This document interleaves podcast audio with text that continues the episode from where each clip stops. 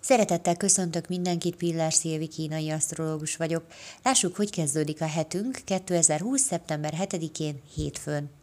Álmodozással és rengeteg érzelemmel indul ez a hét, de szerencsére ott van bennünk mélyen a kitartás is. Mert ma nehéz egyfelé koncentrálni, nehéz egy irányba irányítani a gondolatainkat, nehéz kitartani egy feladat mellett. Keverednek is az energiák, mert még a majom hónapjában kezdődik a mai nap, de már a kakas hónapjában folytatódik.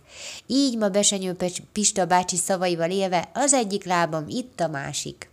De ma azért kapunk segítséget figyelemügyben, és egyrészt, ha már belekezdünk valamibe, akkor igyekszünk végigcsinálni, másrészt pedig a csapongó gondolatok áradatában is képesek vagyunk tisztán és értelmesen gondolkodni, ha arra van szükség.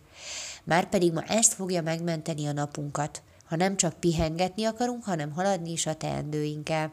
Nagyon jó megérzésekkel vagyunk ma megáldva, ráhangolódunk embertársainkra, egyszerűen vesszük a jeleket, hogy ki milyen érzelmi állapotban van.